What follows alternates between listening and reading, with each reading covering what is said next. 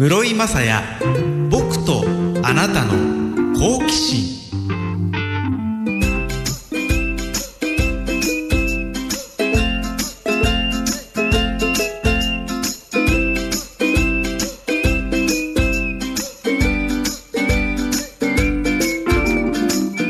アニョハセヨハイサイ。韓国プロ野球の伝えて室井雅也です。室井雅也僕とあなたの好奇心。この番組は図書出版論争者の提供で沖縄市の FM 講座 76.1MHz から生放送でお届けしています。YouTube ライブアーカイブツイキャスでも動画付きでお楽しみください。ポッドキャストでも配信しています。現在の沖縄市の気温18.4度。で全国的なのかな？関東は昨日今日と春のような陽気という感じで。本当にコートいらないってぐらいだったんですけど今日那覇空港着いた時の感じが同じぐらいっていう感じだったんで本当にまさにこの18.4度っていうのは那覇もそうだし那覇というかこの沖縄もそうだし関東もこんな感じの暖かい日ですね。それ以外の地域はいかがでしょうか？ただちょっと今僕が来る前くらいまでは沖縄市は小雨がパラついてましたけども今は止んでますね。スタジオからお届けするのは2週間ぶり？前が2月の8日だから3週間ぶりか。ね。オ・スンファン投手の顔そっくりさんのオ・スソファソさんにお越しいただいた回から3週間ぶりです。先々週はアリゾナ州のツーソンからリモートで先週は普通にリモートで普通のリモートってなんだって感じですけど。で今日はスタジオからお届けしてます。1時間ほどお付き合いください。いろいろとねお知らせがあります。はい。一つ目。沖縄書店大賞って知ってます？あの本屋大賞って結構有名な賞があるじゃないですか。本屋さんの店頭なんか行くとトントントンって平積みしてある本のところに本屋大賞受賞ドラマ化決定とかねいろいろ書いてあるの見たことないですか？それの沖縄版というか沖縄書店大賞というのがあるんですって。沖縄書店大賞は県内の書店の店員さんが昨年1年間に刊行された作品の中から一番読んでほしい本を選ぶもの。一番読んでほしい本を選ぶものなんだそうです。今年で9回目。ね。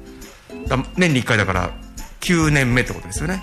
で3つ部門が分かれててその各部門に5冊ずつ計15作品が選ばれたようなんですけどその沖縄部門の中の5冊のうちに僕室井雅也が編著者を務めてバスマップ沖縄の八田貝悟さんがアドバイザーをしてくださった沖縄の路線バスお出かけガイドブックが選ばれております。選ばれておりますと普通ここ声を張るところなんだと思いますからなんかもうさっきの一番読んでほしいところで。言っちゃったんでなんかちょっと脱力しちゃいました。ありがたいことですね。せっかく本とか作っても手に取っていただかないことにはその本の良さだったり特徴は知ってもらえないわけですけどでその読者の方はもちろん書店の店員の方々がね選んでくださったっていうのは嬉しいですよね。以前お話したかもしれませんけども那覇空港の2階にある宮脇書店さんのところにこの沖縄の路線バスお出かけガイドブックのポスターが貼ってあるんですね。結構大きな。で僕そこで写真指さしてメッセージが書いてあるんですけど。で書店さん行って「あこの本ポスター貼ってくださってありがとうございます。写真撮っていいですか?」って言ったらそこのなんか店員さんが「」ってなんか顔口を押さえてすごい喜んでくださって「さっきも注文したばかりなんです」みたいな。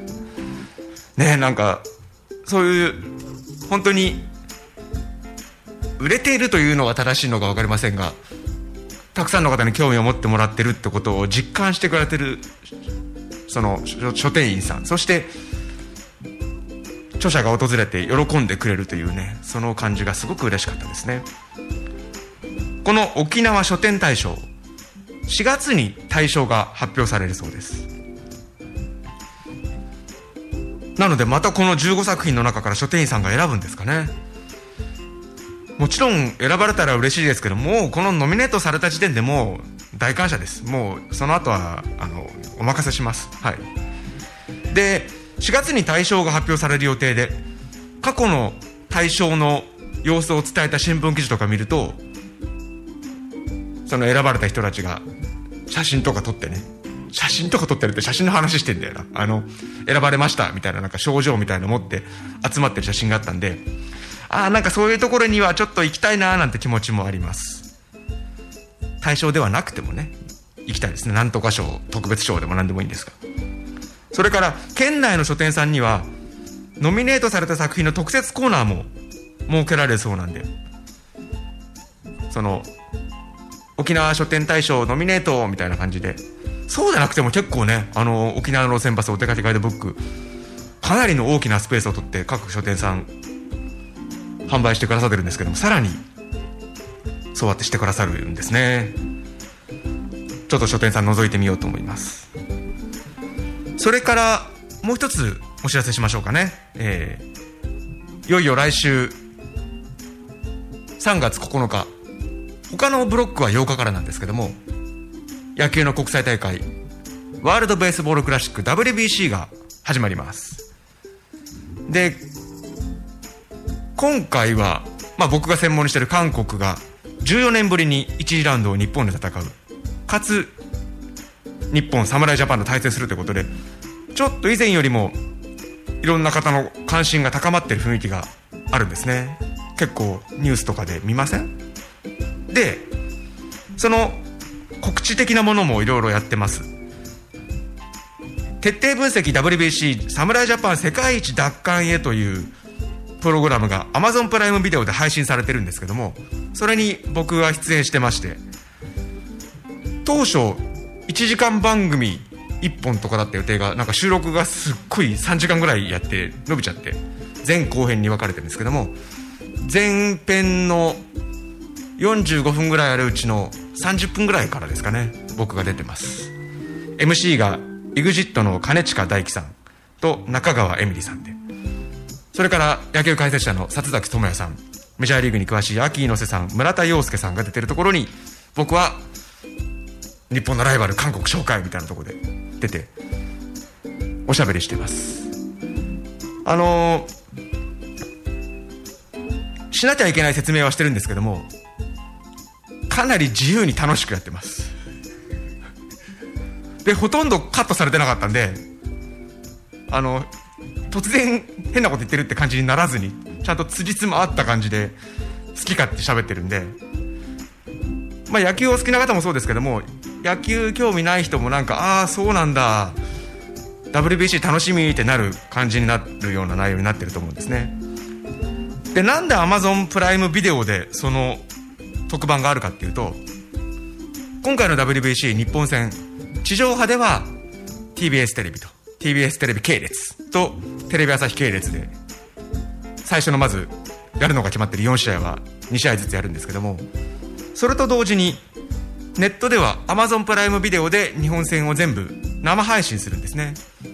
まあサッカーワールドカップも ABEMA があちらは無料でしたけどもやって本田圭佑さんの解説がすごく話題になったりしましたけどもアマプラでも WBC 中継します。で僕はその中の日本対韓国戦で解説もさせていただくのでと言いながら地上波の TBS の方の中継の、えー、資料作成とか取材のお手伝いもしてるっていうまさに二刀流。今なんか急に言おうと思って言ってですごい恥ずかしくなっちゃったのがごめんなさい。なんですよ。なんであのどっちを見てもいいんです。あのまあ配信なんで多分録画というか後からも見られると思うんでね。まあ見てください。3月10日金曜日に日本と韓国は対戦します。それ以外僕日本戦じゃないや。韓国戦は12日の順番違ったらごめんなさい。1213とチェコ戦と中国戦があるんですけどもその試合は J スポーツさんで解説をさせていただきます。これ Amazon プライムビデオに入ってると確か J スポーツもなんか見られるだと思うんですよね。あのケーブルテレビとかで入ってなくても。なのでまあ野球そんなに好きじゃない人は3時間とか4時間ぶっ通して見るっていうのはしんどいなって人もいると思うので。野球専門にしてでこれ言う人あんまいないと思うんですよね。けど僕思いますやっぱり野球3時間4時間野球そんなに好きじゃない人が見るのはしんどいと思います。なのでチラチラ見つつ結果はニュースとかで確認しつつっていう見方もありだと思うんでもしよろしかったらご覧になってください。この番組では皆さんからのメッセージを募集しています。メッセージは僕とあなたの好奇心の番組ホームページの投稿フォームかメールでお待ちしています。メールアドレスは k アットマークストライクハイフンゾーンドット JP SNS のハッシュタグは室井好奇心です。それではメッセージをご紹介します。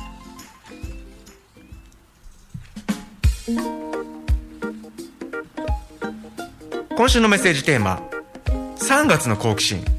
ね3月1日ですよ。去年の3月何してたかなと思って。僕あの手帳とかにスケジュールはあんまり書き込まない方なんですけども終わったことをスマホのアプリに入れていくっていう。でなんで見るかっていうと毎年やってる作業とかがあこんぐらいのペースで進んでたんだ。じゃあ今年もこの時期ぐらいから始めたらいいかとかいうのの目安にするためにつけてるんですけど去年の3月第1週の放送ではこの後の11時から登場するハイベスカスパーティーのお二人がゲストで出てきてくれてたんですね。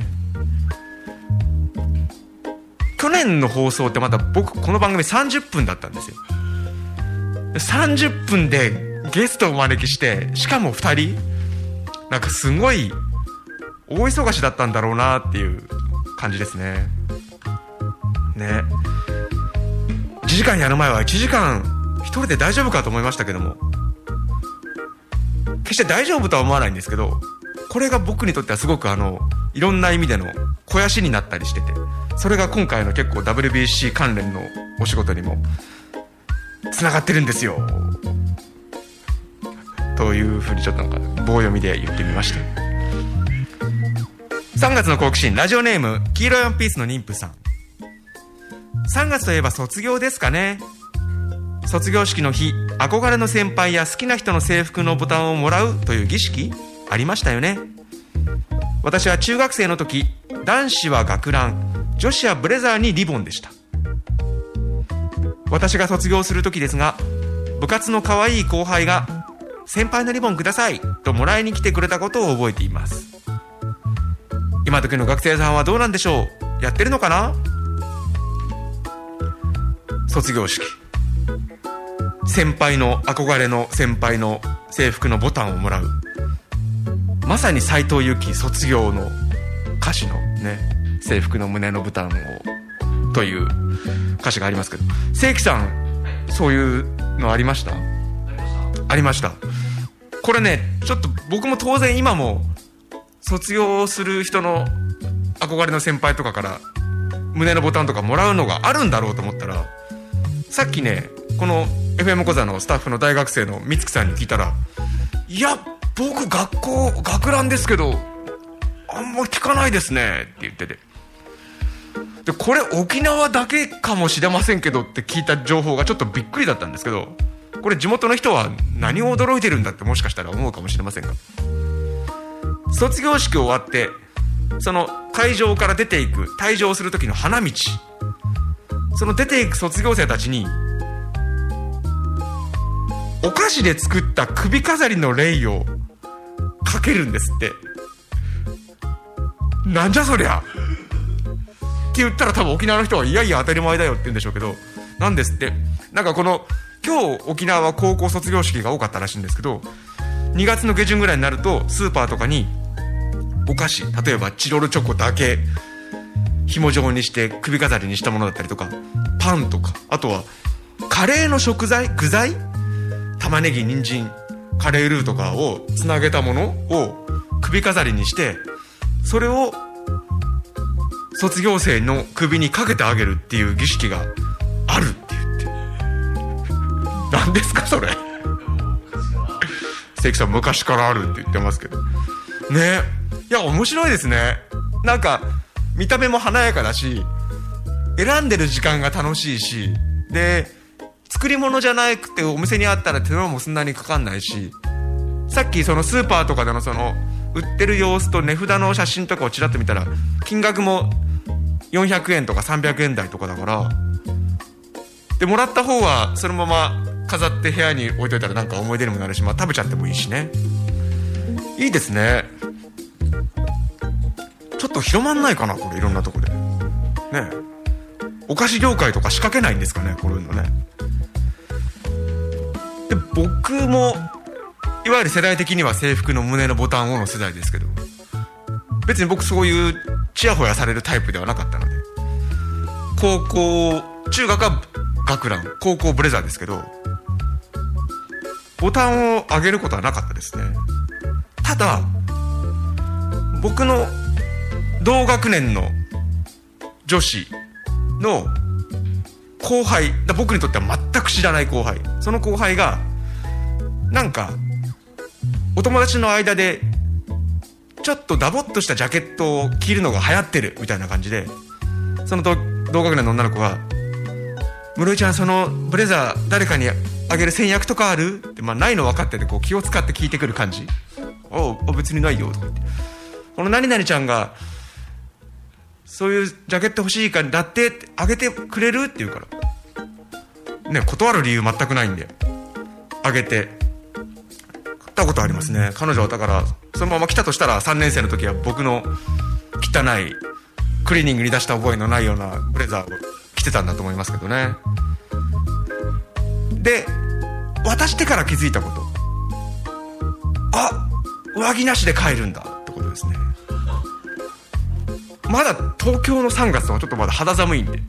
ただその日は僕はねスタジアムジャンパーみたいなのも上に羽織ってたんでスタジアムジャンパーをワイシャツの上に羽織って着るみたいな。ちょっといつもとは違う着こなしで帰ったのであ卒業式だったんだなっていう感じをしたのを覚えてますね。全く誰だか知らない後輩にジャケットをあげた思い出ぐらいで。憧れも何もされてない人にあげましたけど。ね。ということで今時の学生さんは沖縄ではボタンは上げてないそうです。よろしいでしょうか？黄色いアンビソニックさん。続いてメッセージ。メッセージテーマ3月の好奇心。ラジオネーム外野守備さん。3月といえばひな祭りですね。僕には姉がいるので子供の頃は3月になったら家ではひな人形を飾っていました。家にあったひな人形はオビナとメビナ三人勘定の5体でした。幼い頃の僕は三人勘定を飾ってある段の下のあたりに仮面ライダーやポケモンのフィギュアを並べて楽しんでいました。五人林の人形がなかったのでその代わりのつもりだったのか。男の子なのにひな人形が飾られる時期を楽しんでいました。あこれ去年多分僕言ったかもしれませんけども小学生の時友達のうちのひな壇飾り7段飾りみたいな結構ごっついやつの一番下のちょっと伸びてる赤い布のところを踏んづけちゃってその三人患者とか ひなあられじゃないや。おひな様とかがもう階段落ちみたいにドラドララーって下まで転げ落ちてくってことを2回続けてやったことがあるんですよ。ねおっちょこちょいだったんで。ねえあやこちゃんのうちで。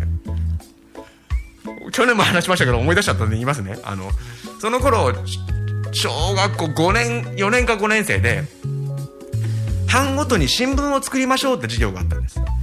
で他の班は結構自分の好きなものとかを書くまあ子供が作る新聞みたいですけども僕はそれが許せなくてもう一発の編集長ですよ。一人一人得意分野を聞いてちゃんとそれを新聞みたいに段を分けてでもう読み物がしっかりできる新聞を作ったんですでまだ余白があったんでクロスワードパズルってよく新聞にありません？クロスワードパズルを作ってそのクイズがあって問題があって答えを書き込んでいってその縦横なら斜めの並びで埋めていくってやつね。でそれで正解した人に商品をあげますっていうそのプレゼント企画まで新聞でやったんですよ。でその当選者に何をあげようかって話になった時にその同じ班の綾子ちゃんの家でみんなでクッキーを焼こうと。で当選者にはクッキーをあげようってことでお家に遊びに行ったんですね。でそれがまさにこの時期3月。で女の子のお家でクッキー作っててもうはしゃいじゃってはしゃいじゃって。ひな壇飾りの床の赤い布とかバーンってぶつけてダラダラって落ちてくるっていうのをね「ああすいません」なんつってお母さんが「いいのよ」なんて言ってこうやってねちゃんと順番通りです。五人林とかこのひし餅とかね並べていってね「あよかったよかった」っつって「すいませんでした」バンってまた踏んでダラダラって落ちてくるっていうのをね二度繰り返したんですよね。はい。そう。ね。ひな飾り。やっぱあの赤いこの絨毯とねなんかね華やかでいいですよね。早く片付けないとお嫁に行くのが遅くなるなんていう言い伝えがありますね。でひな祭り。沖縄ではどうなのかなと思ってちょっと調べてみました。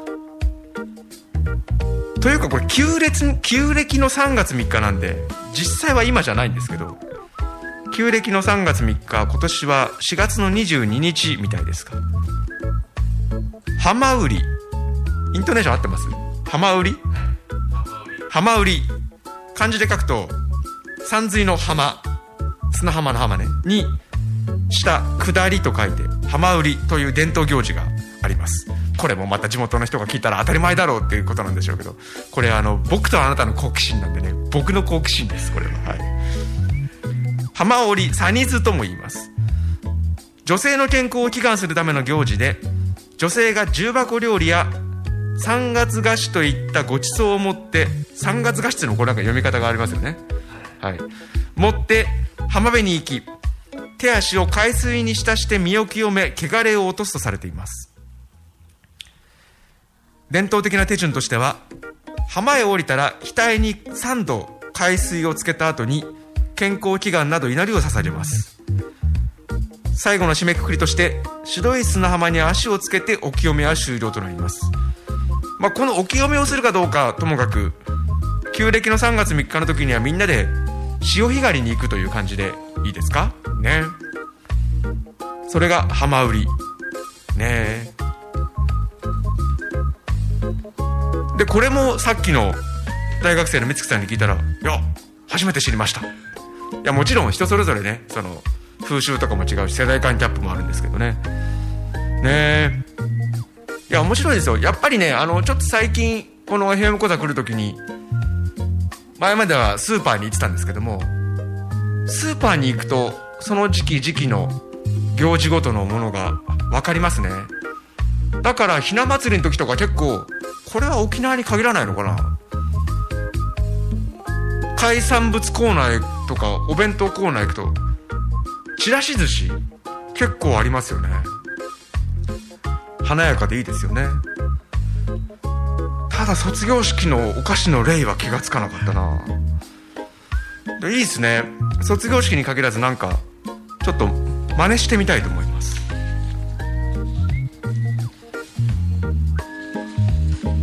今週のメッセージテーマは3月1日ということで。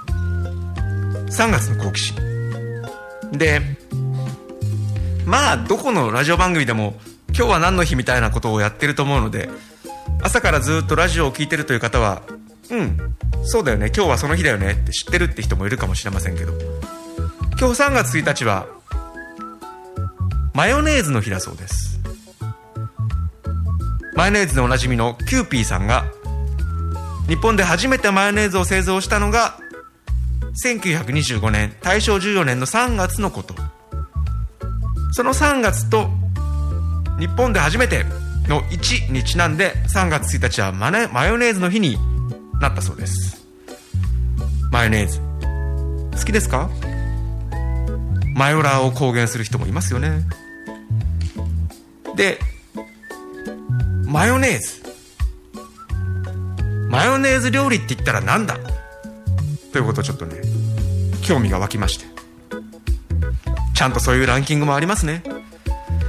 食から始まる笑顔のある暮らしマカロニが昨年読者を対象に調べたマカロマカロニじゃねえや。マカロニはこれサイトの名前ね。マヨネーズ料理のランキングだそうです。さあマヨネーズを作った料理何が浮かびますか？僕はもう一発で最初にこれが浮かびました。それはランキングに入ってるでしょうか？食から始まる笑顔のある暮らしマカロニが昨年読者を対象に調べたマヨネーズ料理のランキング。1位。まさにこれは僕が最初に思い浮かんだ料理ですね。ポテトサラダ。ね。ポテトサラダマヨネーズ入れなかったらふかしたお芋ですもんね。で本当にこれ、ま、ポテトサラダってってみて分かりますよね。こんなにマヨネーズ使うの？っていうぐらい。ちょっとしか入れないと本当にあのいわゆるポテトサラダの味が全然しない。がっつり入れないとダメ。家庭で作ってあんだけ入れてるんだから市販のものはもっと入れてるんだろうなと思うとまさにマヨネーズ料理って感じですよね。まあ今のマヨネーズはいろいろ健康にも配慮してると思うのでたくさん入れたからといって太るとかそういうことはないと思うんですけどもいや結構な量ですよ。ポテトサラダ作ります？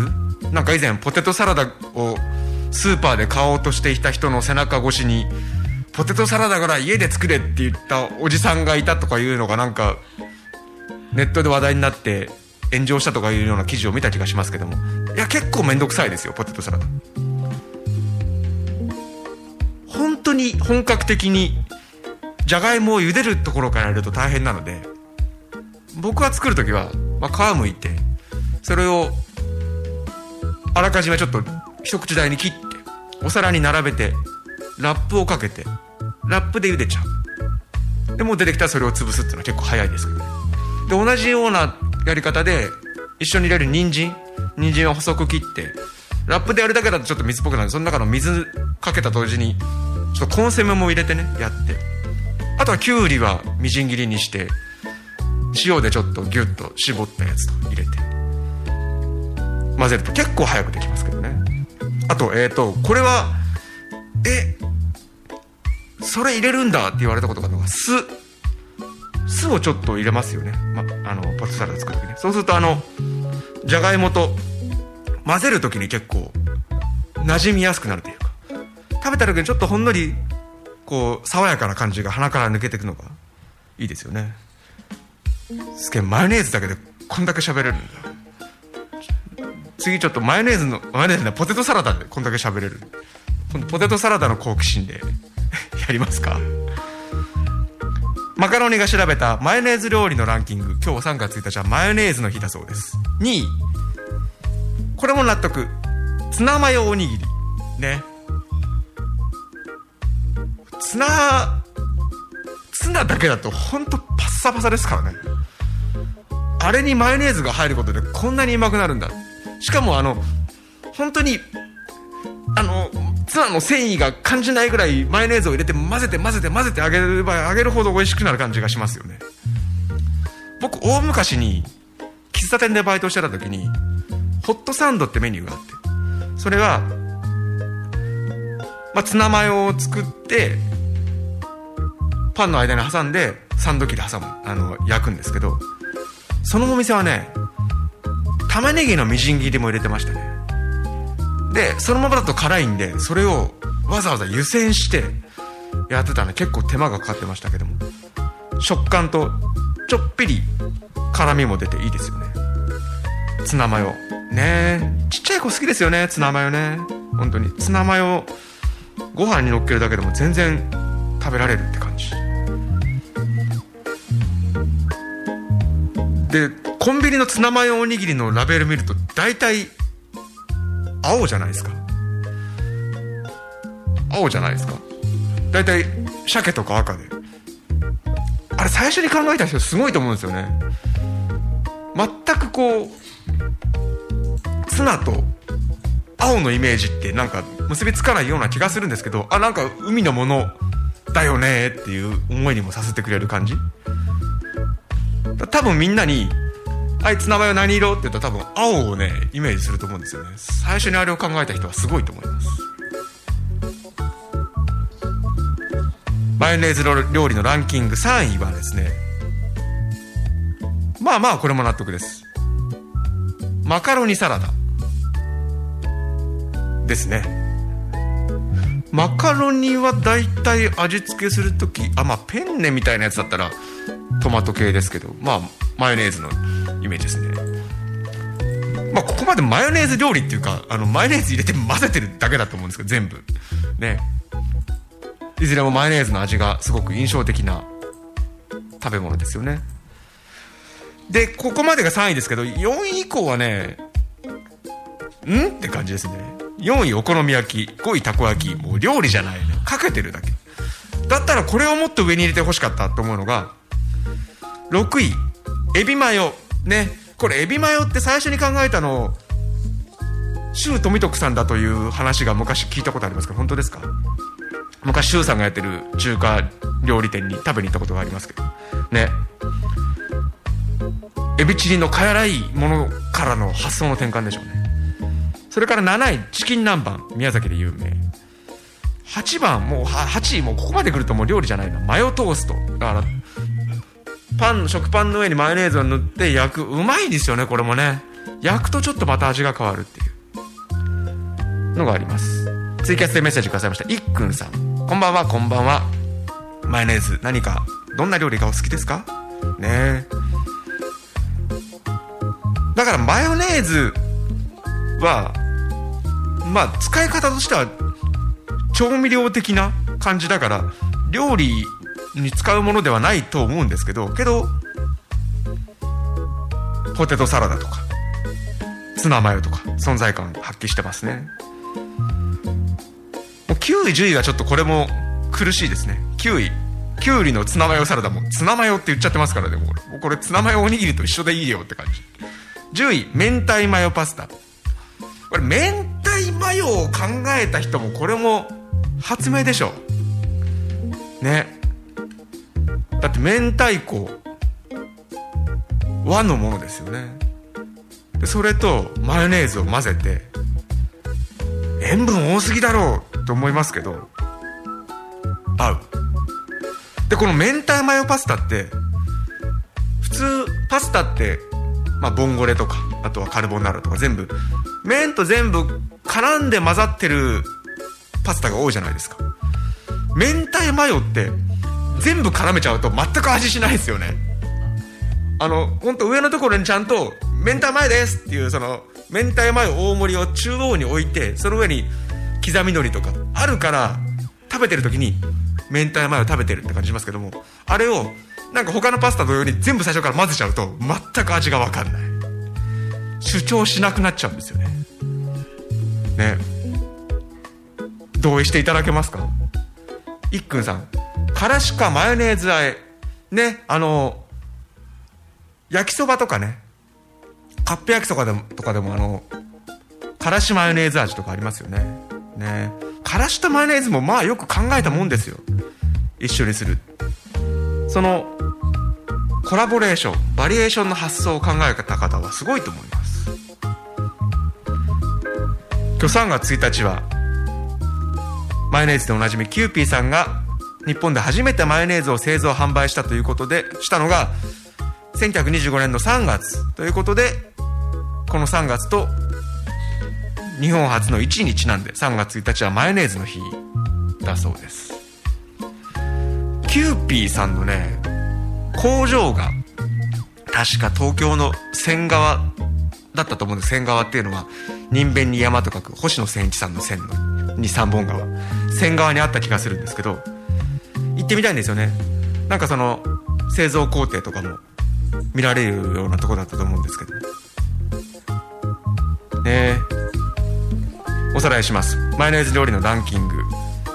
1位ポテトサラダ2ツナマヨおにぎり。3マカロニサラダ。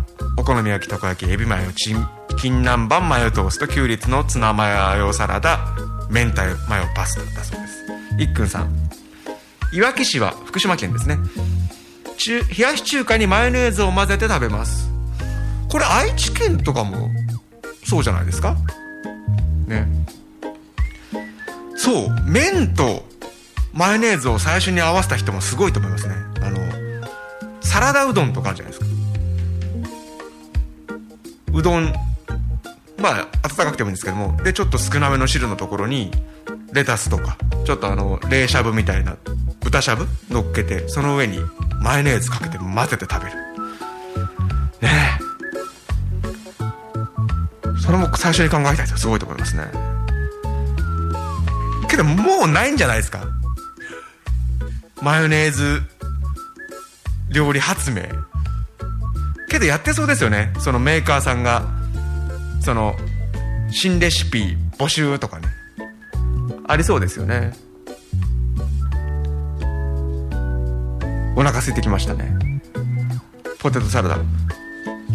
居酒屋さんとかでポテトサラダ出してくれるところあるとすごくなんか一生懸命作ってんだろうなって感じがしますけどね。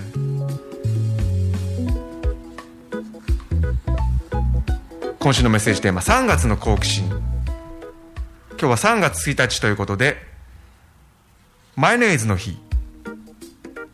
マヨネーズ料理のランキングをご紹介しました。この番組では皆さんからのメッセージ募集しています。メッセージは僕とあなたの好奇心の番組ホームページの投稿フォームかメールでお待ちしています。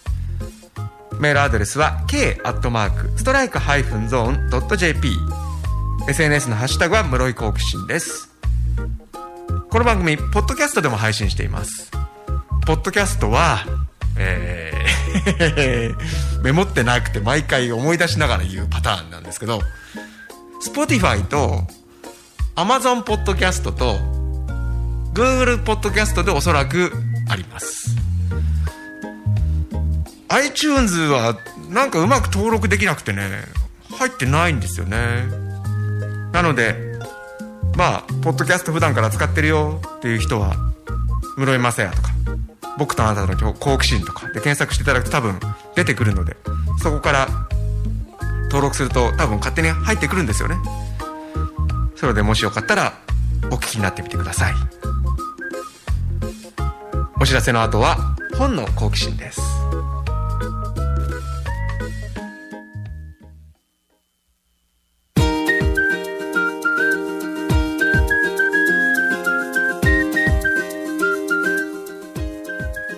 一冊の本があなたの好奇心をくすぐります。図書出版論争者がお送りする本の好奇心です。沖縄市の FM 講座 76.1MHz から生放送でお届けしています。今週は岡崎弘樹さん著団地と共生芝園団地自治会事務局長2000日の記録をご紹介します。埼玉県川口市にある芝園団地は4000人を超える入居者の半分以上が外国人という団地です。この本の著者の岡崎弘樹さんはかつて商社マンとして海外で働いていた経験から外国人との共生に関心を持ちその芝園団地の存在を知って研究対象として実際にその団地の住民になりました。団地では価値観や生活習慣が違う住民同士のトラブルが絶えない中岡崎さんは自治会に加入。後に自治会の事務局長となって住民同士の交流の機会を作ったりイベントを行うことで生活トラブルの生活トラブルの苦情はとても少なくなったそうです。すごいですよね。外国人との共生に興味を持ち、まあ、僕らなんか出たら取材に行くような感じですよね。でそれだけじゃなくてその団地の住人もう生活をそこに移しちゃうっていう行動力。生活トラブルがあるってことは自分もそのトラブルの中というかストレスのたまるところに身を置くってことですもんね。すごいですよね。この本「団地と共生」では岡崎さんの自治会事務局長としての日々が綴られています。この表紙にはイラスト首から赤くて服と書いてあるスタイよだれかけをかけてる赤ちゃんのイラスト。そしてベンチにいろいろ手形が押してあるところに赤ちゃんが座ってるイラストがあるんですけどもそのこの手形はその本の中にも出てきますけれども住民の人たちでみんなで作ったベンチだと思うんですね。この本の冒頭「誰かの日常は誰かの非日常」という言葉が出てきます。確かにそうですよね。自分たちにとっては日常の料理だったり風習が他の人にとっては何この匂いとかうるさいとかね。非日常に感じる。それもけど相手のことを分かってたら多分ストレスには感じないかもしれないですよね。外国人にかかわらず隣人や世代間ギャップ。さまざまなコミュニティコミュニケーションに悩む人にとってその解決のヒントがこの一冊団地と共生にはあるかもしれません。岡崎弘樹さん著団地と共生。芝園団地自治会事務局長。2000日の記録は図書出版論争社の発行で定価1800円プラス税で発売中です。書店さんの店頭やアマゾンなどのネット書店。図書出版論争社のホームページ論争商店からもお求めになれます。今週は団地と共生をご紹介しました。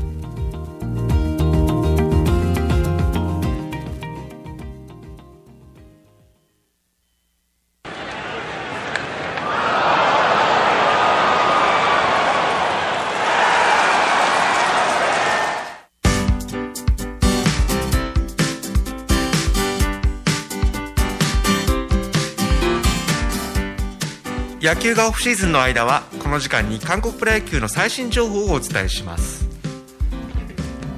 このコーナーに入る前に CM で「ストライクゾーン」っていうセクシーすぎるウグイス城藤生京子さんのナレーションによる CM が流れましたけどもその藤生京子さん藤生さんね草冠の富士に生に京賀新年の京に子供の子藤生京子さん26日日曜日にテレビ東京系で放送された「ザ・カラオケバトル我こそ全国歌うま王」に出演されてました。もともと歌がうまいっていうのは知ってたんですよ。絶対音感があるって話は聞いてて。でけど満を持して登場歌ってらっしゃいました。歌はザードの「揺れる思い」歌ってました。という話を今ミキサーをやってくださってる正規さんと話してたら FM 講座からもう一人出てますよ。ということで夕方のバラエティ番組情報番組「アジクーターラジオ」の木曜日のアシスタントバスガイドさんでもあるシャーバー千秋さんも出てらっしゃったということでこれはみんな見ましょう。TVer でご覧になれます。はい。僕も見ましたんでぜひぜひご覧になってみてください。このコーナーそういうコーナーじゃないんですけどね。もう一回最初からタイトルというかコーナー言いましょうか。野球がオフシーズンの間はこの時間に韓国プロ野球の最新情報をお伝えします。冒頭でもお話ししましたけどももうそろそろ野球の国際大会ワールド・ベースボール・クラシック WBC が行われます。韓国代表は2月の15日から27日までアリゾナ州のツーソンで代表合宿を行っていました。それで帰ってきて韓国にね明日明後日2日3日とソウルで練習をした後今度は日本へ移動。大阪で練習をして67とオリックス阪神と練習試合をして新幹線に乗って東京に移動。8日から東京ドームに入って9日から初戦オーストラリアと対戦するというね。まあ動きが大変1週間でアリゾナソウル大阪東京と移動するんですね。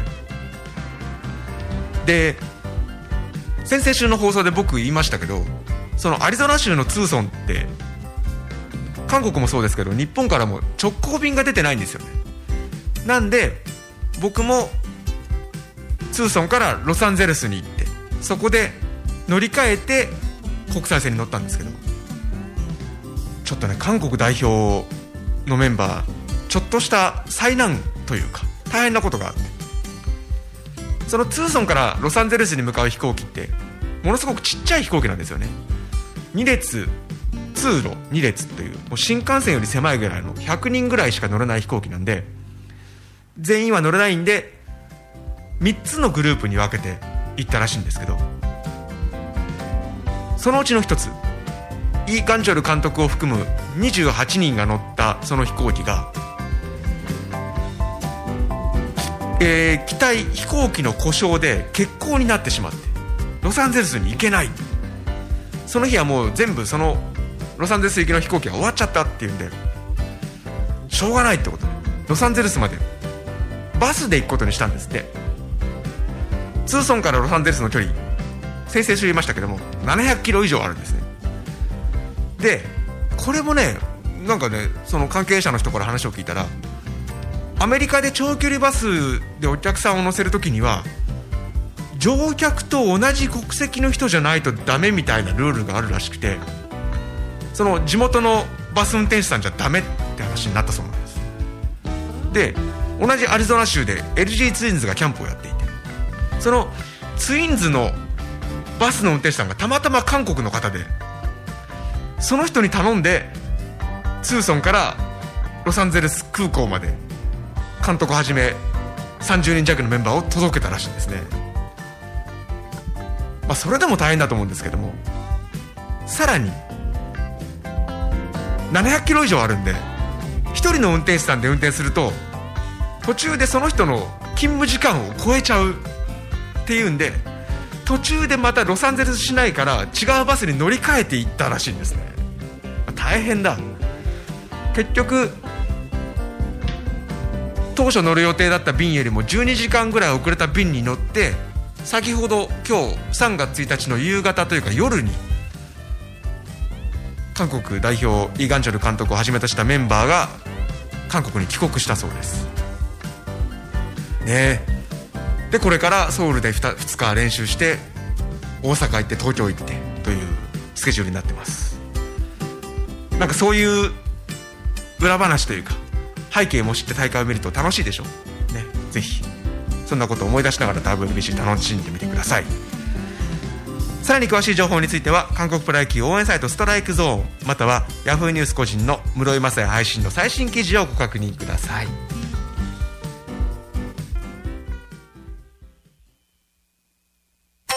室井雅也僕とあなたの好奇心。